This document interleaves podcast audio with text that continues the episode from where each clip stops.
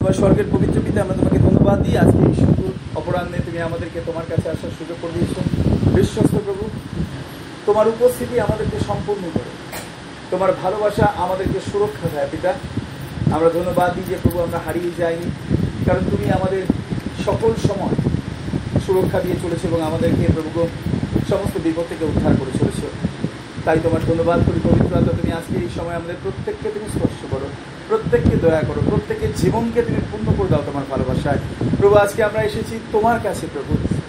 আমাদের হৃদয়ের আর কোনো বাসনা নেই। শুধু একটাই বাসনা যেন আমরা তোমাকে পাই। যিশু, একবার তোমায় আমি দেখতে চাই। তোমার রব একবার আমি শুনতে চাই। আমাদেরকে পথ দেখাও। আমাদেরকে দয়া করো প্রভু আমাদের প্রত্যেকের কনসেন্ট্রেশনকে মনোযোগকে তুমি প্রভু ধরে রাখো। সমস্ত দুশ্চিন্তা থেকে এবং সমস্ত রকম ভাবনা থেকে তুমি আমাদেরকে আলাদা করো। যতজন আজকে প্রথমবার এসেছেন, প্রত্যেককে তোমার ভালোবাসাকে উপলব্ধি করতে দাও। গৌরব, ধন্যবাদ, প্রশংসা, মহিমা, আমরা তোমাকে কি পবিত্র আত্মা আমাদের সঙ্গে কথা বলো, প্রার্থনা তোমার নামে চাই। আমেন। যদি আমাদের কাছে বাইবেল আছে, তাহলে আসুন আমরা একসঙ্গে তুলে ধরি। আর বলি, এটা আমার বাইবেল। ঈশ্বরের বাক্য, যা কিছু লেখা আছে আমি বিশ্বাস করি, যা কিছু লেখা আছে আমি পালন করব, অন্যকে শিক্ষা দেব, সমস্ত প্রতিজ্ঞা আমার জীবনে আমি গ্রহণ করি, আমি আর আগের মতো থাকব না। যিশু খ্রিস্টের নামে। আমি প্রতিদিন আমরা চাই বদলাত না। ঈশ্বর, তিনি আমাদেরকে দয়া করেন, তিনি আমাদেরকে অনুগ্রহ দিন প্রভুকে ধন্যবাদ দিই বৃষ্টি কমেছে। প্রচুর বৃষ্টি। আর প্রার্থনা করেছিলাম যে, প্রভু, তুমি দয়া করো, ঠিক সময় তুমি নিয়ন্ত্রণ করো। যতই পরিস্থিতি খারাপ হোক না কেন, সমস্ত কিছু তার হাতে নিয়ন্ত্রণ আমরা ঈশ্বরে গৌরব করি। আজকে আমরা আলোচনা করতে চাই কয়েকটা বিষয়, ঈশ্বরের কয়েকটা প্রতিজ্ঞা, যেটা আমাদেরকে সান্ত্বনা দেয় কঠিন সময়। এবং কঠিন সময় বলতে সাধারণ কঠিন সময় নয়। যখন আর কোনো আশা নেই জীবনে এরকম পরিস্থিতিতে। আমার মনে আছে এরকম অনেকগুলো ঘটনার সাক্ষী আমি হয়েছিলাম। আমাদের এক বোন, তার দুটো কিডনি নষ্ট হয়ে গেছিল, অনেক বছর আগে। এবং এমন একটা সময় যখন আমরা খবর পাই, প্রচণ্ড ব্লিডিং হচ্ছে, তাড়াতাড়ি তাকে হসপিটালে নিয়ে যাওয়া হয়। নিয়ে যাওয়ার সঙ্গে সঙ্গে ডাক্তার বলে ব্লাড দিতে হবে কারণ যে কোনো মুহূর্তে মারা যাবে। শরীরের সমস্ত ব্লাড বেরিয়ে গেছে। তাড়াতাড়ি করে আমাদেরকে বলা হলো যে টোটাল পাঁচ বোতল ব্লাড লাগে। এখান থেকে, ওখান থেকে কার্ড আর জোগাড় হয় না, সেই সময় কোনো রকমে তিন বোতল রক্ত জোগাড় হয়েছে। আমি আর আমাদের আরেকজন ভাই মানে তার হাজব্যান্ড আমরা দুজনে মিলে রক্ত দিয়ে আরও দু বোতল রক্ত আমরা জোগাড় করেছিলাম। যথারীতি রক্তের প্রিপারেশন নেওয়া আছে, যখন রক্ত দেওয়া হচ্ছে, বলা হচ্ছে, দেখুন, আমরা কিছু করতে পারছি না, কারণ রক্ত বেরিয়ে যাচ্ছে শরীর থেকে, সেটা কোনো ওষুধে বন্ধ হচ্ছে না। রেকটাম দিয়ে প্রচুর পরিমাণে ব্লিডিং হচ্ছে। এমন একটা পরিস্থিতি আমি তখন প্রার্থনা করছিলাম, আমার খুব ভালো মনে আছে, আমাদের চার্চ থেকে অনেকে গেছিল তারা ওখানে। এবং সেদিন রাত্রিবেলা যখন আমরা দেখি সবার একটা মুখে ভয়ের ছাপ, একটা দুশ্চিন্তা, এমন খারাপ কন্ডিশন যে ডাক্তার নাইনটি নাইন মানে পুরো হান্ড্রেড পার্সেন্ট আশা ছেড়ে দিয়েছে, বলে দিয়েছে ভেন্টিলেশন দিতে হতে পারে, এমন পরিস্থিতি, তাও আমরা গ্যারান্টি দিচ্ছি না যে আজকে রাতটা কাটবে কিনা। আর ঠিক সেই সময় আমি ওখানে তারা আমাকে পাস্টার হিসেবে আমাকে বলেছিল, আমি গেছিলাম। সকাল থেকে আমি ছিলাম। ঠিক যখন আমি দেখলাম যে ওখানে প্রত্যেকের মধ্যে একটা ভয় আত্মা কাজ করছে, আমি ওনার হাজব্যান্ডকে ডেকে বলে আমি বাড়ি চলে গেছি। ওনার বুকটা শুকিয়ে দিয়েছে আপনি বাড়ি চলে যাবেন? আমি বললাম হ্যাঁ আমি কালকে সকালে আসব। ডাক্তার বলেছে, আজকে রাতটা কাটবে না। আমি ওনাকে বললাম, আমি বাড়ি চলে যাচ্ছি, আমি কালকে সকালে আসব। আমি আর ওনাকে বলে উনি রাত্রিবেলা আপনি কয়েকবার ফোন করেছিলেন উনি দা খুব খারাপ কন্ডিশন উনি চেয়েছিলেন যে, না, আমি যাই। আমি ওনাকে বলে আমি যাব না আমি কালকে সকালে যাব। কেন আমি যাইনি? তার কারণ সেই রাত্রিবেলা আমি প্রার্থনা করছিলাম প্রভুর প্রতিজ্ঞাগুলোকে নিয়ে। কারণ আমি জানি ওখানে এমন একটা জায়গা যেখানে সবার মধ্যে নেগেটিভ স্পিরিট কাজ করছে। হসপিটাল এমন একটা জায়গা যেখানে প্রচুর মানুষ, তারা সুস্থ হওয়ার বাসনা নিয়ে যায়, কিন্তু দুঃসংবাদের জন্য অপেক্ষা করে। ঠিক না? এক্ষুনি কিছু আসবে, এক্ষুনি কোনো খবর আসবে। আর আমি দেখছিলাম যে ওই জায়গাটা এমন একটা জোন যেখানে সব সময় অবিশ্বাসের শক্তি প্রবলভাবে কাজ করছে এবং আমি জানি তারা অসন্তুষ্ট হয়েছিলেন তথাপি আমি তাদেরকে বললাম, আমি এখানে থাকব আমি সোজা বাড়ি চলে আমি বাড়িতে এসে রাত্রিবেলা আমি হাঁটুর উপর বসে প্রভুকে বললাম, প্রভু, আমি চলে এসেছি একটাই কারণে। কারণ আমি চাই আমি ব্যক্তিগতভাবে তোমার সাথে সময় কাটাবো আর তোমার প্রতিজ্ঞাগুলো নিয়ে আমি তোমার সঙ্গে বসবো। আর আমি প্রভুকে ধন্যবাদ দিই, রাত্রিবেলা দুটো আড়াইটা, তিনটের সময় বারবার ফোন আসছে। দাদা প্রার্থনা করুন, খুব কঠিন অবস্থা। কার জন্য ওনার হাজব্যান্ড, এখন আমি প্রার্থনা করছি, ওই চলে আসে। ওখানে বসে পরিস্থিতি থেকে ভয়ে কান্নাকাটি করার থেকে দূরে থেকে প্রভুর উপর নির্ভর করা কি ভালো নয়? আমি তাদেরকে বলেছিলাম, আমি এখানে থাকলেও কিছু হবে না, আমি বাড়ি চলে গেলেও কিছু হবে না। কিন্তু আমার বাড়ি যাওয়া প্রয়োজন আছে, আমি কেন বলি? কারণ আমি চিন্তা করছিলাম যে, প্রভু, ওখানে প্রচুর স্পিরিট একসাথে তারা ভয় দেখানোর চেষ্টা করবে, যেন আমরা বিশ্বাস হারিয়ে ফেলি। সো আমি বাড়ি চলে এসেছিলাম, রাত্রিবেলা প্রার্থনা করেছিলাম, প্রভুকে বললাম, প্রভু আমি ভোরবেলা যাব যথারীতি সাড়ে পাঁচটার সময় উঠেছি, প্রার্থনা করে। রাত্রিবেলা প্রার্থনা করে প্রভুর হাতে সমর্পণ করে ভোরবেলা সাড়ে পাঁচটার উঠে চলে গেছি ছটার সময় গিয়ে জিজ্ঞেস আমাকে দেখি তাড়াতাড়ি করে উঠেছে আমার আমি কী খবর? হয় ডাক্তার আর কোনো খবর দেয়নি। সব দুশ্চিন্তা করছে। তারপরে যখন খবর পাওয়া গেল, বলল, ওষুধ দেওয়া হচ্ছে, আস্তে আস্তে স্টেবল হচ্ছে। আমি প্রভুকে ধন্যবাদ। দিই ডাক্তার বলছিল, রাত কাটবে না। কিন্তু ঈশ্বর তার প্রতিজ্ঞা আমাদের জীবনে রেখে দিচ্ছে। চিন্তা করলে ছোটো ছোটো দুটো বাচ্চা খুব কঠিন অবস্থা। এবং ভদ্রমহিলার বয়স ছিল সাঁত্রিশ বছর। আমাদের এখানে মনে হয় অনেকে সাঁত্রিশ বছর হয়ে আছে। সেই সময় তার পরিবারের এমন একটা পরিস্থিতি, আমি প্রভুর উপর নির্ভর করেছিলাম, আর আমি যদি তাদেরকে তখন সান্ত্বনা দিতাম, চোখের সামনে তারা দেখছে কঠিন পরিস্থিতি, বিশ্বাসটাকে ধরে রাখা খুব কঠিন। কিন্তু আমি প্রার্থনা করেছিলাম, প্রভু, আজকে আমি ফাঁকুরে দাঁড়াই, কারণ আমি জানি তোমার প্রতিজ্ঞা সফল। এটা খুব সহজ। অন্যের জন্যে উৎসাহ নিয়ে প্রার্থনা করা কখনো কখনো সবার থেকে আলাদা ঈশ্বরের বাক্যের কাছে যখন প্রভু তিনি আমাদের জীবনে রেখে যে আমরা কঠিন সময়ের মধ্যে দিয়ে, কঠিন সময় মারাত্মক কঠিন সময় প্রভুর বাক্য আমাদেরকে কিছু কিছু বিষয় উৎসাহিত করে। প্রথম বিষয়, তিনি আমাদেরকে বলতে চান ভুলে যেও না, আমি তোমাকে ভালোবাসি। একটা মাত্র কথা ভুলে যেও না, আমি তোমাকে ভালোবাসি। আমার মনে আছে, যখন ডক্টর ডিজিএস দিনাকারণ তিনি খুব অসুস্থ ছিলেন, ডাক্তার বলেছিল, তাকে আর বাঁচানো যাবে না। আর এখনই তাকে চার বোতল রক্ত দিতে হবে। যখন এই কথাটা তার পরিবার এবং মণ্ডলী লোকেরা যারা বাইরে অপেক্ষা করছিল, যখন তারা খবর পেয়েছিল রক্ত দিতে হবে, ডক্টর ডিজেস দিনাকারণ তিনি সাক্ষ্য দিচ্ছিলেন, যারা ডাক্তার ছিল ওখানে, তারা ছুটে গিয়ে যে ডাক্তার ট্রিটমেন্ট করছিলেন তাদেরকে বলছিলেন, ডক্টর, যত রক্ত লাগে আমার থেকে নিন। আঙ্কেল ডিজিস দিনাকারণ বাঁচু আমার শরীর থেকে রক্ত নিয়ে আপনি তাকে বাঁচান। পুলিশ স্টেশনে যখন খবর যায়, পুলিশরা দৌড়ে এসে বলেছিল, আমাদের রক্ত নেই।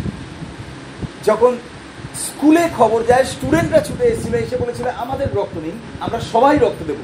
যত বোতল লাগে নিন যেন আঙ্কেল ডিজিস দিনাকারণ বাঁচে। আর আঙ্কেল দিনাকারণ তিনি যখন সাক্ষ্য দিচ্ছিলেন, আর এই কথাটা আমার বারবার মনে করছিল তিনি বলছিলেন, যখন আমি মৃত্যুর যাই আর আমার কোনো আশা নেই। ডাক্তার বলছিল, আর বাচ্চার মতো কন্ডিশন নেই, রক্ত দিতে হবে, কিন্তু কোথায় পাওয়া যাবে রক্ত? বলল, ডাক্তার অপেক্ষা করছে রক্ত দেওয়ার জন্যে। ওদিকে প্রভু তৈরি করে রেখেছেন কয়েকশো মানুষকে। যারা রক্ত দেবে বলে প্রস্তুত আপনি বলুন তো এটা কি প্রমাণ করে না যে ঈশ্বর তিনি আমাদেরকে ভালোবাসেন, তিনি খবর পাঠিয়েছেন? যেমন আর কোনো পরিস্থিতি, আমার মনে আছে পাঁচটা জ্যালেল ডিসুজা যিনি আমি যে মণ্ডলী থেকে প্রভুকে পেয়েছিলাম। ধন্যবাদই সেই মণ্ডলীর জন্য। কারণ যে মণ্ডলী থেকে আমি প্রভুকে পেয়েছিলাম, সেই মণ্ডলীতে সব সময় ঈশ্বরের বাক্য সঠিক প্রচার করি। এবং সেই কারণে আমি খুব স্ট্রং বিশ্বাসী হয়ে উঠতে পেরেছিলাম কিছুদিনের মধ্যেই, কারণ তারা সবসময় ঈশ্বরের বাক্য রেখে প্রচার করতো। আমরা সব সময় ফেলোশিপ যখনই সময় পেতাম, তখনই বাইবেল নিয়ে আমরা আলোচনা করতাম। দুজন বা তিনজন থাকলে পরে আমরা সঙ্গে সঙ্গে বাইবেল নিয়ে আলোচনা করতাম। খুঁটিয়ে খুঁটিয়ে বাইবেল করতাম এখন এই স্বভাবটা আমার রয়েছে। যতক্ষণ না সেই লাইনটার মানে বুঝছি, যতক্ষণ সময় কাটতে হয় রাজি আছি। কিন্তু আমাকে জানতেই হবে। ঈশ্বরকে ধন্যবাদ দিই। পাঁচটা জ্যালেন ডিসুজা তার সাথে আমার পরিচয় হয়নি, কারণ তিনি কলকাতা থেকে ট্রান্সফার হয়ে যাওয়ার পরে আমি প্রভুকে জানতে পেরেছি। কিন্তু অন্যান্য বিশ্বাসীদের মুখে সাক্ষ্য শুনেছিলাম, তিনি মুম্বাই থেকে এসেছিলেন কলকাতায়। প্রভুর সেবা করবেন বলে। তার স্ত্রী অন্তঃসত্ত্বা ছিল এবং এমন একটা পরিস্থিতিতে যখন ডাক্তার বলেছে পাঁচ হাজার টাকা লাগবে, খুব খারাপ কন্ডিশন এই মুহূর্তে যদি সিজারিয়ান ডেলিভারি না করা হয়, তাহলে বাচ্চাও বাঁচবে না, মাও বাঁচবে না। কিন্তু বাচ্চাটার কাছে কোনো টাকা ছিল না। যে টাকার প্রয়োজন আছে, পাঁচ হাজার টাকা আপনি চিন্তা করে দেখুন, আজ থেকে প্রায় তিরিশ বছর আগে। কত টাকা হতে পারে পাঁচ হাজার টাকার মূল্য? অ্যাটলিস্ট এখন প্রায় তিরিশ, পঁয়ত্রিশ, চল্লিশ হাজার টাকা। তিনি প্রভু সেবা করতেছেন নেই কাছে টাকা। আমি ঈশ্বরকে ধন্যবাদ জানেন, অনেক সময় ঈশ্বর তিনি আমাদেরকে হাতে টাকা সবসময় না দিলেও তিনি প্রস্তুত রাখেন, তার সন্তানদের মধ্যে আশীর্বাদ করেন এটা শুনে আমার জীবনে রয়েছে পাঁচটা জেল ডিসিশনে পাঁচ হাজার টাকা। আমার সময় ছিল যখন ডাক্তার বলেছিল সাত লাখ টাকা খরচা করে পারবে শহরের সব থেকে নামি, দামি। আপনি দেখবেন অনলাইনে গিয়ে মেডিকেল সুপার স্পেশাল হসপিটাল সব থেকে এক্সপেন্সিভ হসপিটাল কলকাতার মধ্যে। কলকাতা কেন? বলা যায় ওয়েস্ট বেঙ্গল সব থেকে এক্সপেন্সিভ আমি সেখানে ভর্তি করে দিয়েছি আমার বাড়ি শুধু আমার এক বন্ধু আমাকে বলেছিলেন পাঁচটার আপনি প্রভুর সেবা করেন। আপনার স্ত্রীর চিকিৎসায় ভালো হসপিটাল হবে, প্রভু অর্থ যোগাবেন, কারণ আপনি প্রভুর সেবা করেন। তাহলে বলে, জগতের মানুষদের ট্রিটমেন্ট হচ্ছে, আর আপনার স্ত্রীর হবে না কেন? আপনাদের আরও বেশি হবে, কারণ আপনারা জীবন্ত সেবা করছেন। প্রভু অর্থ জমাবেন চো আমি ওখানে রেখে দিচ্ছি ডাক্তার বলছে, টাকা দিই পনেরো থেকে কুড়ি মিনিটের মধ্যে আমাকে টাকা দিতে হবে, এক লাখ পঁচাত্তর হাজার টাকা। আর যে আমার পকেটে অ্যাম্বুলেন্সের বিল দেওয়ার পয়সা পর্যন্ত। আমরা হাঁটুর ওপর বসে প্রার্থনা করছিলাম প্রভু আমি জানি তুমি সব কিছু করতে পারো। আপনি জানেন কঠিন সময় আমাদেরকে শিক্ষা দেয়, ঈশ্বরের সত্যকে আরও গভীরভাবে জানা আপনি বিশ্বাস করুন, আমার প্রতি মাসে যে অর্থ পরিচর্যা এবং আমার পরিবারের জন্য খরচা হয়, আমি সেন্ট্রাল গভর্নমেন্টের এমপ্লয়ি হলেও আমি চালাতে পারতাম সেন্ট্রাল গভর্নমেন্টে কাজ করলেও আমি এত টাকা পারতাম কিন্তু আমি ঈশ্বরকে ধন্যবাদ দিই, আমি সেন্ট্রাল গভর্নমেন্ট না, আমি হেভেনলি গভর্নমেন্টের আন্ডারে কাজ করি। হালেলুয়া সমস্ত ব্যাংক শূন্য হতে পারে বাট ব্যাংক অফ হেভেন স্বর্গের ব্যাংক কখনো ফাঁকা হয় না তার সন্তানদের জন্য। আমি আমি ঈশ্বরকে ধন্যবাদ দিই। প্রতিদিন তিনি দেন। বাইবেলের কাছে যখন ইসরায়েল জাতি, তারা প্রায় কুড়ি থেকে পঁচিশ লক্ষ লোক চল্লিশ বছর ধরে তিনি তাদেরকে মান্না খাইয়েছেন। আপনি বলুন তো একটা পরিবারে এক মাসে যারা একটু ভালো খেতে পারে ক কেজি চাল লাগতে পারে? এখানে আমরা অনেক পরিবারের লোক আছি। ক কেজি চাল লাগতে পারে? মেসমশাই? পঁচিশ সুগার আছে তাই কমে বলেছে। আর যারা ভালো আছে শরীর তাদের ক কিলো লাগতে পারে? দাদা ক কিলো লাগতে পারে মাসে চাল? আচ্ছা পেছনে দাদা ক কেজি লাগতে পারে চাল মাসে? তিরিশ কিলো, পঁয়ত্রিশ কিলো। আপনি ভাবুন তো, যদি চারজনের পরিবার হয়, মাসে যদি তিরিশ, পঁয়ত্রিশ কিলো লাগে, তাহলে যদি যে পরিবারে পঁচিশ লক্ষ মানুষ আছে, সেই পরিবারে এক মাসে ক কেজি চাল লাগে? পঁচিশ বছর, পঁচিশকে বারো দিয়ে চল্লিশ বছর, চল্লিশকে বারো দিয়ে এন্ট্রি করলে কত হচ্ছে?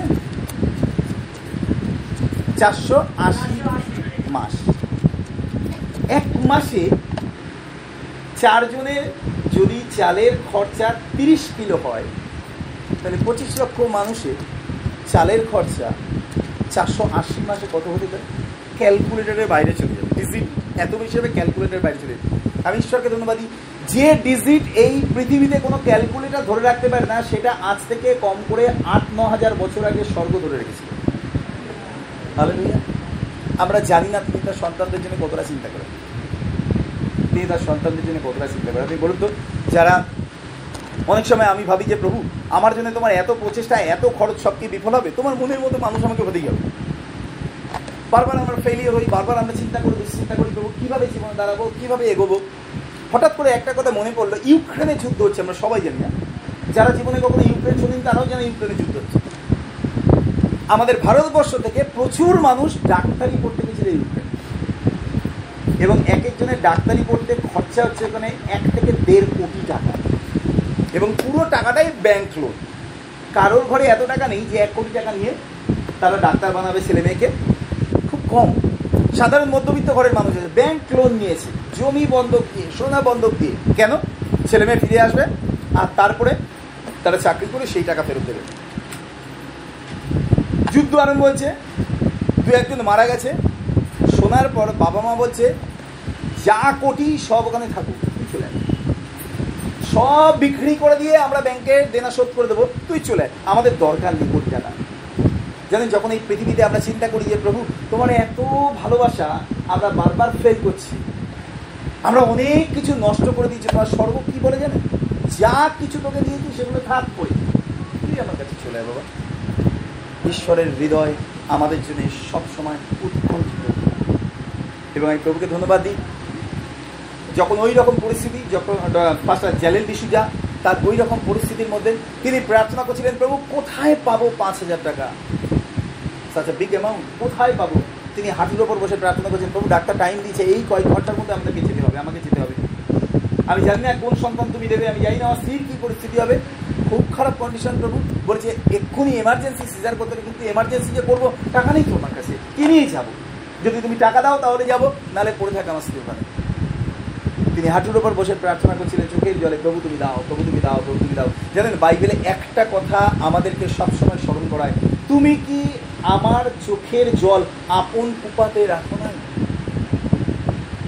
একমাত্র একজন ঈশ্বর আছেন, যিনি আপনার চোখের জল, তিনি পাত্রে ধরে রাখেন। যখন আপনি স্বর্গে যাবেন, আপনি দেখবেন প্রচুর ছোট ছোট কূপা আছে, যেখানে আপনার এই পৃথিবীতে ফেলা প্রত্যেকটা ফোটা চোখের জল স্টোর করে রাখা আছে। এবং আপনি দেখতে পাবেন যে ঈশ্বর তিনি আপনার চোখের জল বিফল হতেন হালেলুইয়া আমি ঈশ্বরকে ধন্যবাদ দিই। এমন একজন ঈশ্বরের আমরা সেবা করি যিনি সর্বদা আমাদের জন্য ছিলেন। যিনি সর্বদা আমাদেরকে উৎসাহিত করেন যে তুমি জানো, আমি তোমাকে ভালোবাসি।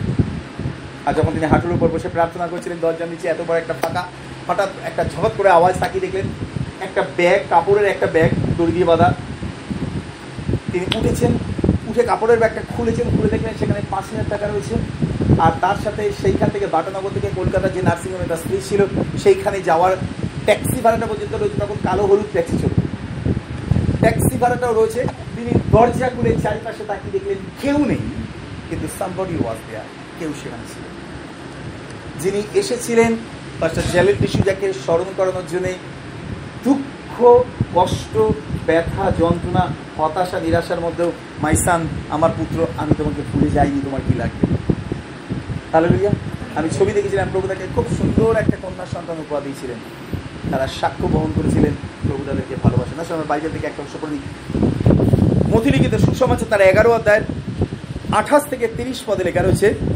মথিলিখিত সুসমাচার তার এগারো অধ্যায়ের আঠাশ থেকে তিরিশ পদে লেখা রয়েছে এ পরিশ্রান্ত ভারাক্রান্ত লোক সকল, আমার নিকটে আইসো, আমি তোমাদেরকে বিশ্রাম দেব। যখন আপনি পরিশ্রান্ত, আর নিতে পারছেন না, ভারাক্রান্ত প্রচুর চাপ। প্রচুর চাপ। লেখা তোমরা আমার কাছে এসো, আমি তোমাদের বিশ্রাম আজকে আমি দুপুরবেলা আমি দেখছিলাম একটা খবরে, মা, বাবা, গোটা পরিবার সমেত তারা নিজেরা বেশ গেছে। ছোট যে বাচ্চা, ছোট যে বাচ্চা, সেই বাচ্চার মুখে পর্যন্ত শিশু থেকে বিষ ঢেলে দিয়েছে। এবং তারা মারা গেছে। তারা মারা গেছে। কি প্যাথেটিক না? দে আর নো মোর আর তারা নেই এই পৃথিবীতে। এইরকমই একটি ঘটনার কথা বলি। আজ থেকে ঠিক তেইশ বছর আগে টোয়েন্টি থ্রি ইয়ার্স ব্যাক খুব সম্ভবত কি, কুড়ি একুশ বছর আগে হবে। আমাদের এই মণ্ডলীর একটা পরিবারে একজন ভদ্রলোক, তিনি বেনফিশ কোম্পানিতে কাজ করতেন। গভর্নমেন্টের আন্ডারে একটা প্রজেক্ট যেখানে আপনার খুব ভালো মাছের বিভিন্ন খাবার দাবার বিক্রি হয়। আপনি কলকাতা বিভিন্ন জায়গায় দেখতে পাবেন বেনফিশ খুব নাম করা। সেই ভদ্রলোক তিনি বেনফিশ কোম্পানিতে কাজ করতেন। আর ওই কোম্পানির যিনি ম্যানেজার ছিলেন, সেই ম্যানেজার তারা কয়েকবার বলেছিলেন যে, স্যার, আমাদের স্যালারিটা একটু বাড়ান। এবং কিছু ভুল কাজের জন্য তাদের বিরুদ্ধে গভর্নমেন্টের থেকে একটা এলিগেশন পাঠানো হয়েছিল।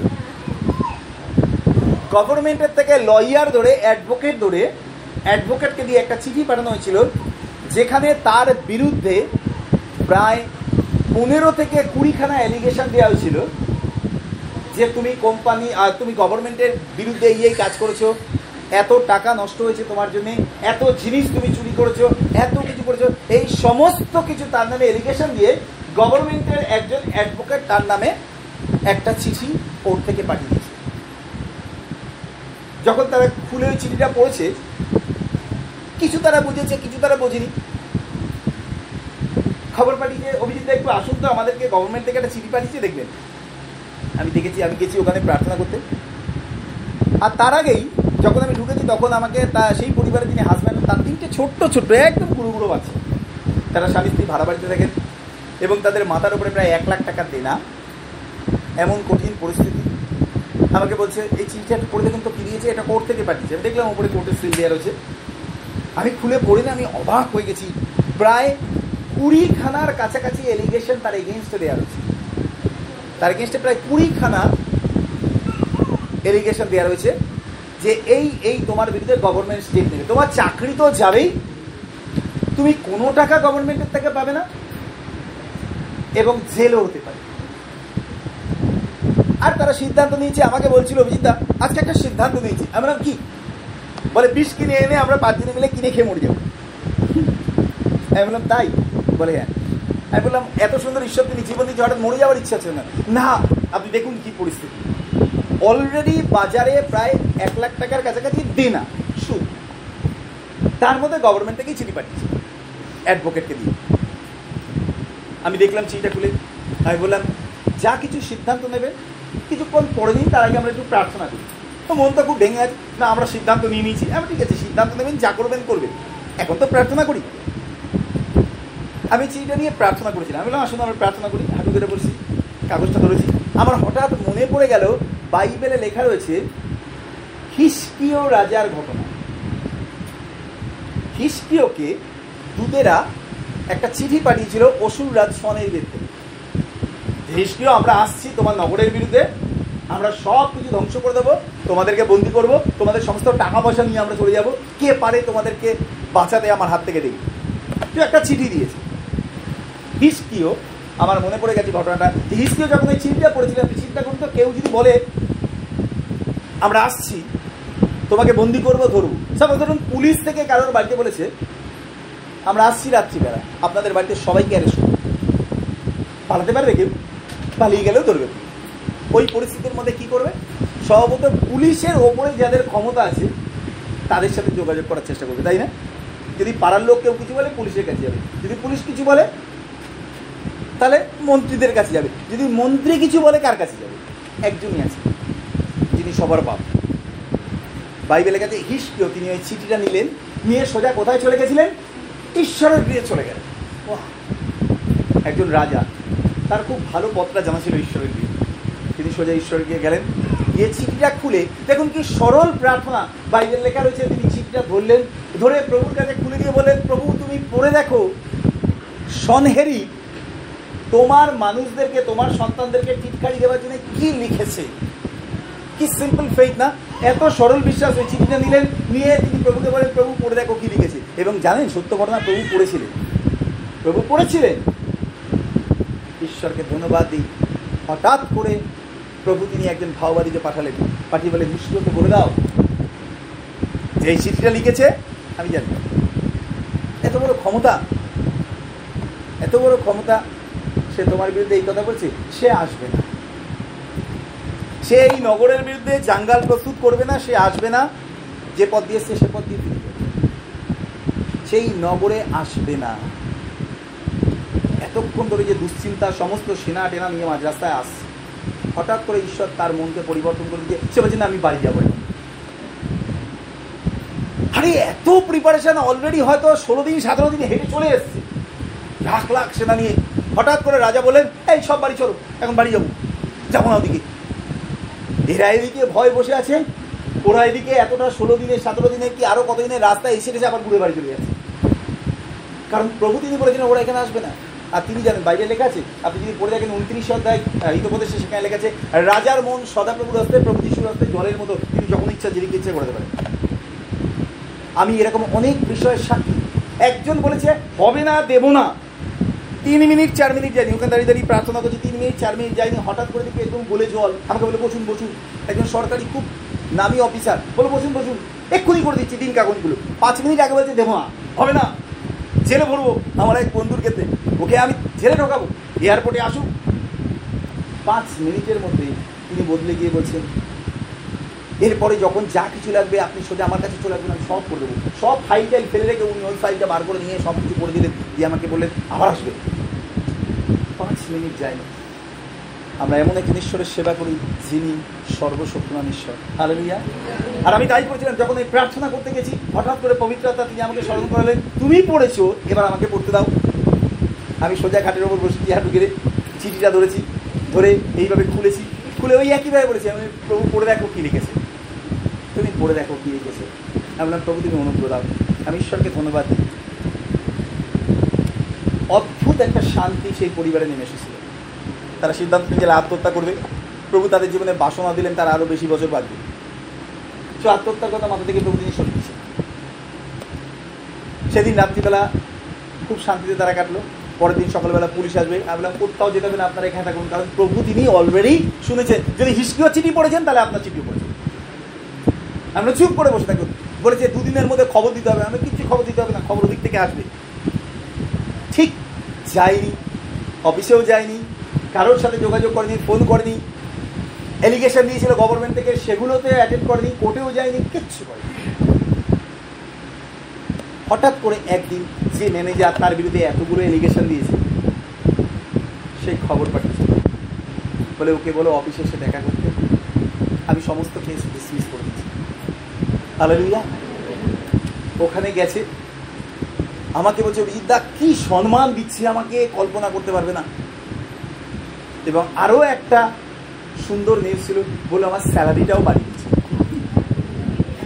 আমি ঈশ্বরকে ধন্যবাদ বাইবেলের কাছে হে পরিশ্রান্ত, ভারাক্রান্ত লোক সকল, আমার নিকটে এসো, আমি তোমাদের জন্য বিশ্রাম যখন আমরা চিন্তাগ্রস্ত হই, ঈশ্বর তিনি জানেন আমাদের জীবনে কি প্রয়োজন আছে? আমাদের জীবনে প্রয়োজন আছে বিশ্রাম। আমাদের জীবনে প্রয়োজন আছে নিশ্চিন্ত হওয়া। আমাদের জীবনে প্রয়োজন আছে, প্রভু, আমি তোমার উপর আস্থা রাখব। কারণ আমরা জানি সমস্ত কিছু তুমি পরিবর্তন করে দিতে পারো একটা রাতের মধ্যে। একটা মুহূর্তের মধ্যে সব কিছু তুমি পরিবর্তন করে দিতে পারো। আমি ঈশ্বরকে ধন্যবাদ সেই ঈশ্বর যিনি রাজার মনকে পরিবর্তন করতে পারেন, এরকম ঘটনা বহু মানুষ তারা সাক্ষ্য দিয়েছিল। যখন আমরা কঠিন পরিস্থিতির মধ্যে দিয়ে যাই, প্রভু তিনি আমাদেরকে উৎসাহিত করতে চান যেন আমরা বিশ্বাস না হারাই। বিশ্বাসটা হচ্ছে আমাদের জীবনে এমন একটা দড়ি যেটা দিয়ে আমরা স্বর্গরাজ্যে ওঠার চেষ্টা করছি সব সময়। মজাদার কথা বলি কখন আপনি বিশ্বাস করতে পারেন? কখন আমরা প্রভুর ওপর বিশ্বাস করতে পারি? যখন পরিস্থিতি খুব আমাদের সহায়ক। প্রভু আমি জানি তুমি সব কিছু করতে পারো। আপনি প্যাসিফিক ওশনের মাঝখানে পড়ে গেছেন। বড় বড় ঢেউ আসছে চারিপাশে। আপনি আর কাউকে দেখতে পাচ্ছেন না। যদি ওই সময় আপনি আর আমি নির্ভর করতে পারি প্রভু আমি জানি তুমি সব কিছু করতে পারো দেন ইট ইস এটা হচ্ছে বিশ্বাস। এবং মাঝে মধ্যে ঈশ্বর, তিনি আমাদেরকে একটু কঠিন পরিস্থিতির মধ্যে দিয়ে নিয়ে যান, কেন জানেন? যেন আমরা আরেকটা ধাপ এগোতে পারি। যেন আমরা আরেকটা ধাপ এগোতে পারি। চিরকাল আপনি মনে রাখবেন, একই বিষয়ে প্রার্থনা, একই বিষয়ে বিশ্বাস আপনার জীবনে স্থান পাবে তা নয়। যখন আপনি প্রথম প্রভুকে বিশ্বাস করেছিলেন, তখন পাঁচশো টাকা দরকার ছিল, প্রভু তিনি যুগিয়ে দিয়েছিলেন। এখন আর পাঁচশো টাকায় কাজ হবে না, এখন পাঁচ লাখ দরকার আছে। এখন কত দরকার আছে? পাঁচ লাখ দরকার আছে। এখন আপনার প্রার্থনাটা একটু হ্যাঁ? আরও বেশি দরকার আছে। এখন বিশ্বাসটা ওই পাঁচশোর মতো রাখলে হবে? প্রভু, আমি জানি তুমি দেবে প্রভু সকালবেলা আমি উঠে দেখব। সকালবেলা উঠে দেখবেন কিছু নেই। কেন? ওই পাঁচশোর ফেইতে আপনি রয়েছেন এখন। পাঁচশো থেকে আপনাকে কোথায় আসতে হবে? পাঁচ লাখে আসতে হবে। যতক্ষণ না পর্যন্ত আপনি পাঁচ লাখে এসে পৌঁছাচ্ছেন, ততক্ষণ পর্যন্ত হচ্ছে ততক্ষণ পর্যন্ত হচ্ছে না। এটা উদাহরণ দিই। আপনি কোনো দোকানে কিছু জিনিসপত্র কিনতে গেছেন, খুব সুন্দর একটা অ্যালমিরা পছন্দ হয়েছে। কত টাকা দাদা? তেইশ হাজার টাকা দাদা। অনেক বেশি। অনেক বেশি। আমাদের বাঙালিদের একটা ঐতিহ্য আছে। কি বলুন তো? আমরা ভালো জিনিস নেব, দামি দোকান থেকে কিন্তু কম দাম। আবার মাঝে মধ্যে, কিন্তু মাঝে মধ্যে আমরা হতাশ হয়ে যাই। আর তারপরে চলে এসে বললেন, ইস, যদি নিয়ে আসতাম তাহলে ভালো হতো। সব সময় কি আবার অন্য সময় অনেকে থেকে আবার চিন্তা ভাবনা করে নিয়ে যাই কত টাকা হলে ওটা ঠিক হবে? একই বিষয়, যখন আমরা প্রভুর উপর নির্ভর করছি, ঈশ্বরের কাছে আমাদেরকে সেইভাবে দাবি নিয়ে আসতে হবে। আপনি চিন্তা করে দেখুন, মসির বিশ্বাস, আমাদের পরিবারে আমরা চারজনের জন্য প্রার্থনা, আমরা কনফারেন্সের জন্য প্রার্থনা করছি, বড়জোর তিনশো মানুষ। মসি প্রতিদিন সকালবেলা তিনি উঠে প্রভুর ওপর নির্ভর করতেন ছাব্বিশ লাখ মানুষ, পঁচিশ লক্ষ মানুষ। ওরে বাবা এত লক্ষ মানুষের। একবার এরকম হলো। হঠাৎ করে সন্ধেবেলা সমস্ত মানুষরা এসে এবং সমস্ত দলের যারা নেতা আছে লিডার আছে, তারা সবাই এসে। এসে মসির তাবুর সামনে দাঁড়িয়েছে। মসি মসি প্রায় একশো পনেরো, একশো দশ কি একশো আট বছর বয়স্ক একজন মানুষ বেরিয়েছে কি ব্যাপার? আমরা মাংস খাব। হায় হায়, এই রাত্রিবেলা কোথায় পাবো মাংস? আমরা অনেক দিন হয়েছে মাংস টাংস খাইনি। এবার আমাদের মাংস খাও। তুমি আমাদেরকে মিশর থেকে বার করে এনেছো। তুমি আমাদেরকে মিশর থেকে বার করে দিয়েছ। আমরা ওখানে মাছ খেতাম, ডাল খেতাম, রসুন খেতাম, এখানে কিচ্ছু পাই না। আর আমরা মান্না খেতে চাই না, আমাদের মাংস খাও। কোথা থেকে খাওয়াবে জানি না। প্রান্তরের মধ্যে কোথায় মাংস পাবো? কোথায় পাবো? কোনো দোকান নেই। কোনো দোকান নেই। কিছুতেই পাওয়া যাবে না। আমাদের আকাশের বাবা ভাইও নেই। কে দেবে এত মাছ মাংস সাপ্লাই ওখানে? কোথায় পাওয়া যাবে? মসি তিনি সোজা গিয়ে ওই ঘরে ঢুকে গেলেন সমাগম তাম প্রার্থনা করলেন, প্রভু, তুমি দয়া করো, তুমি দয়া করো। ওরা মাংস খাবে বলেছে।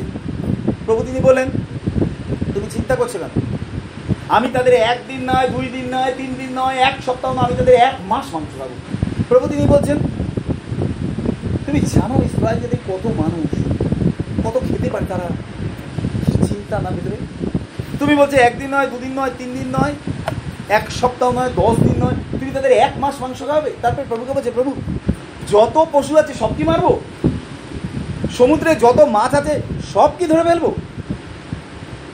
প্রভু তিনি বলেন মসি, আমার হাত খাটো নয়। কালকের জন্য তাদেরকে তুমি পবিত্রতা বলো, দেখবে আজকে। কি মসি সোজা এসে ওই মেসেজটাই ডেলিভারি করছে। আগামীকালের জন্য প্রস্তুত হও। প্রভু বলেছেন কালকে তোমাদের মাংস খাবে, এক মাস খাবে লোকগুলো বলছে, দেখি কি বলো তুমি, এক মাস মাংস খাবে? আজকে রাত্রিবেলা ঘুমিয়ে পড়ো। কালকে সকালে, এই চলো সব সব চলো, গিয়ে ঘুমাও, কালকে সকালে উঠে দেখব কি হয়। তারা ঘুমিয়ে আছে, প্রভু ঘুমাননি। কেন? কারণ তিনি আমাদের প্রার্থনা শোনেন শুধু না কিন্তু তিনি উত্তর দেন আপনি জানেন তো, ঈশ্বরকে ধন্যবাদ দিই। প্রভু তিনি মসির মধ্যে অন্য কোনো পোটেন্সিয়ালিটি দেখে বা অন্য কোনো দক্ষতা দেখে মসিকে লিডারশিপে ডাকেননি। তিনি মসিকে ডেকেছিলেন একটাই বিষয় দেখে মসি বিশ্বাস করতে ঈশ্বরকে সমস্ত হৃদয় আজকে আমরা এখানে যারা বসে আছি, মহান কাজ করার জন্য ঈশ্বর তিনি কখনো কোনো মহান মানুষকে ডাকেননি। তিনি বরাবর সাধারণ মানুষকে ডেকেছেন, তার আশীর্বাদ সাধারণ মানুষকে মহান করে তুলেছেন। হালেলুয়া আজকে ঈশ্বর তিনি আমাদের মধ্যে থেকে যে কোনো মানুষকে ডাকতে পারে। মহান কাজ করার জন্য। কারণ তার পরিকল্পনা সব সময় আমরা যেন তার উপর আস্থা রাখি। সারা রাত সবাই ঘুমিয়েছে, আর সারা রাত প্রভু তিনি কাজ করেছেন। বাইবেলের কাছে তিনি হাওয়া দিয়ে উড়িয়ে এনেছিলেন, সমুদ্র থেকে হাওয়া এনে তিনি উড়িয়ে এনেছিলেন। ভালোই পাখি। আর আমি পড়ছিলাম শিবিরের একদিকে একদিকে একদিনের পথ, আরেক দিকে আরেক দিনের পথ। আমি হিসাব করে দেখছিলাম, প্রায় তিন ফুট উঁচু, তিন ফুট এই টেবিলটা, তিন ফুট উঁচু ভারুই পাখি পড়ে রয়েছে। এপাশে প্রায় চল্লিশ কিলোমিটার রাস্তা, পিছন দিকে চল্লিশ কিলোমিটার রাস্তা। এমন একজনও ছিল না সকালবেলা উঠে যারা পাখি কুড়ায়নি এবং পরিবারের যতজন ছিল। যদি একটা পরিবারের পঁচিশ জন আছে, কুড়ি জন আছে, পনেরো জন আছে, তারা এক একজন কুড়িয়েছিল প্রায় দেড়শো কেজি কাছাকাছি পাখি। পাখি খাবে সবাই। ঈশ্বর নেতৃত্ব করবেন আপনি কল্পনা করতে পারবেন না, আমি অনেক সময় কল্পনা করতে পারি না, ঈশ্বর তিনি। কতটা শক্তিশালী এবং কতটা তুমি দিতে পারেন না?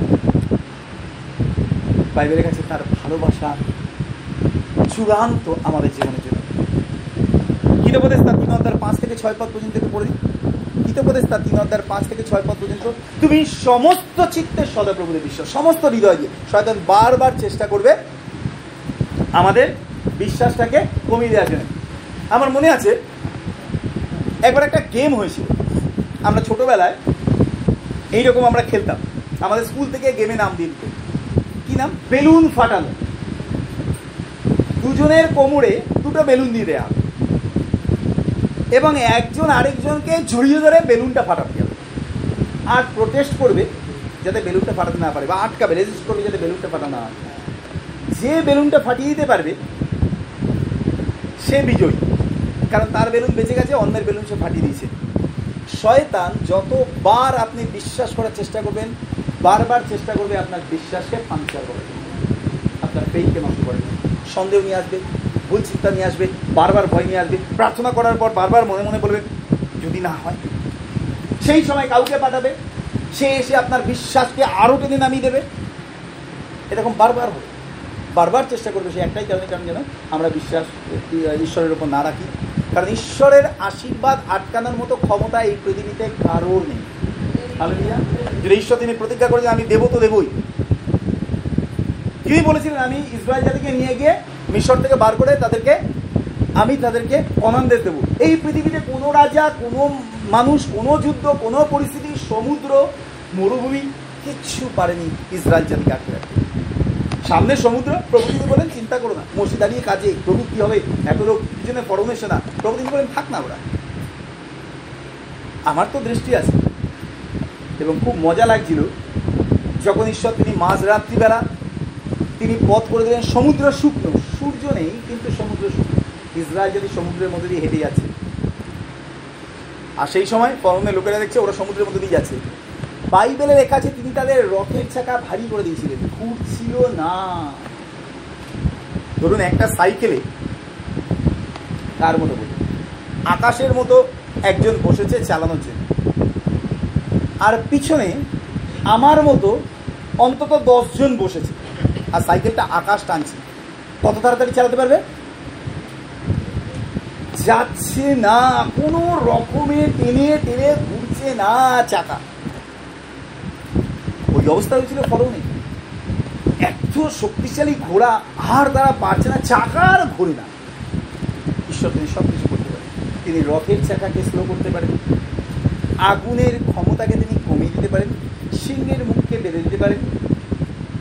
সাপের বিষ, ভেনাম, সেটাকে নিষ্ক্রিয় করে দিতে পারেন। মজাদার না? বাইবেলে কাছে ইহাতে তোমাদের কোনো হানি হবে না। তিনি বলেননি, সাপ কামড়াবে না।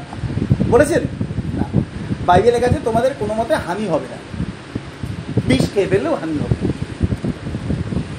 ঈশ্বরের বাক্যে তিনি যা প্রতিজ্ঞা করেছেন তাই তিনি করেন শৌল গেছিলেন, সেই দ্বীপে যখন উঠলেন, এক দাদা কাঠকুট নিয়ে তিনি আগুনে দিয়েছেন, ওখান থেকে একটা কাল সর্প। কাল সর্প মানে ওই দ্বীপের সব থেকে বিষাক্ত সাপ, বেনাম।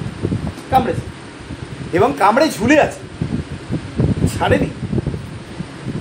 বিশ্বাস দেখুন সমস্ত লোক দেখে ভয় পেয়ে "এই, সাপ! যাকে কামড়েছে তার কোনো ভয় নেই।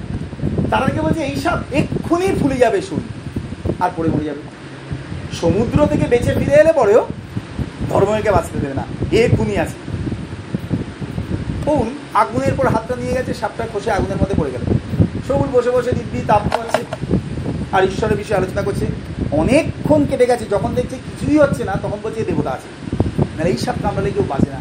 আপনি বলুন তো, সাপটা কি কামড়ায়নি? সাপটার বিষ কেউ সরিয়ে দিয়েছিল? হ্যাঁ কামড়েছে ঠিকই। শয়তানের পরিকল্পনা ছিল যেন মানুষরা সুসমাচার না পায়। শয়তান সাপ পাঠিয়েছে। সাপটা কামড়িয়েছে। কিন্তু ঈশ্বর তিনি বিষটা নিষ্ক্রিয় করে দিয়েছে। কিচ্ছু হবে না তার এমন একজন ঈশ্বরের আমরা সেবা করি যিনি আমাদের কাছে প্রতিজ্ঞা করেছেন। তুমি আমাকে বলো, আমি তোমার জন্য কী করি তার বিরাট ক্ষমতা। সমস্ত কিছুর মালিক তিনি। আমি ঈশ্বরকে ধন্যবাদ তার করুণার জন্য। এরকম মানুষ আমরা দেখেছি, জানো? অদ্ভুতভাবে। H IV positive H IV রয়েছে এইডস রোগ হয়েছে। পজিটিভ রয়েছে। ডাক্তার বলেছে আর বাঁচবে না। সেই ভদ্রমহিলা তিনি প্রভুকে জানতে পেরেছিলেন। প্রার্থনা করেছিলেন। দু বছর, তিন বছর পর যখন ব্লাড টেস্ট করেছেন, শরীরে এইচ আইভি নেই। H IV positive HIV negative দুটো রিপোর্ট ধরে বসে রয়েছেন আমি চুরাশি বছর যখন তার বয়স, আমি সাক্ষ্য শুনেছিলাম। তিনি সব পারেন তার পেয়েছেন ঈশ্বরের বাক্যে তুমি সমস্ত চিত্তে সদাভাবে বিশ্বাস করো।